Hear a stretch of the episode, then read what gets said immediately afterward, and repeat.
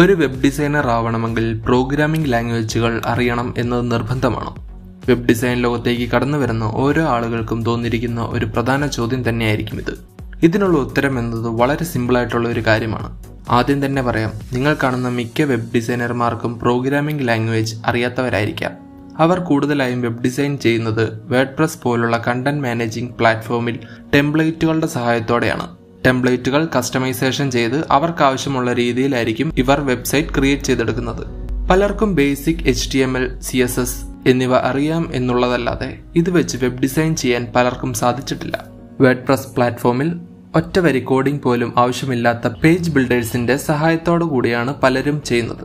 Elementor pro Divi page builder W P bakery തുടങ്ങിയ page builder ഉപയോഗിച്ച് നിരവധി കസ്റ്റമേഴ്സിന് static website dynamic website e commerce website എന്നിവ ചെയ്ത് നൽകുന്നവരുണ്ട്.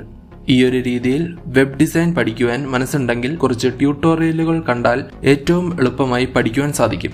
വേഡ് പ്രസിൽ ടെംപ്ലേറ്റുകൾ പോലെ തന്നെ പ്ലഗിൻസും യൂസ് ചെയ്ത് നമുക്ക് ആവശ്യമുള്ള സ്ട്രക്ചർ ബിൽഡ് ചെയ്തെടുക്കാനും ആവശ്യമുള്ള ഫംഗ്ഷനുകൾ ഉപയോഗിക്കാനും സാധിക്കും. ഇത്തരം പേജ് ബിൽഡറുകൾ ഉപയോഗിച്ച് ട്രെൻഡിംഗ് വെബ്സൈറ്റുകൾ വളരെ എളുപ്പത്തിൽ ഇതിൽ താല്പര്യമുള്ള ആർക്കും ഉണ്ടാക്കാവുന്നതാണ്.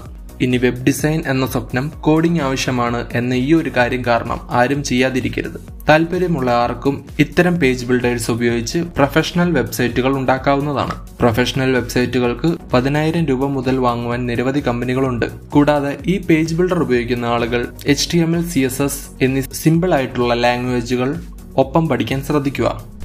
കസ്റ്റമൈസേഷൻ ചെയ്യുമ്പോൾ നിങ്ങളുടെ ഭാവനയ്ക്കനുസരിച്ച് പുതിയ പരീക്ഷണങ്ങൾ നടത്തുവാൻ ഇത് ഉപകാരപ്പെടും.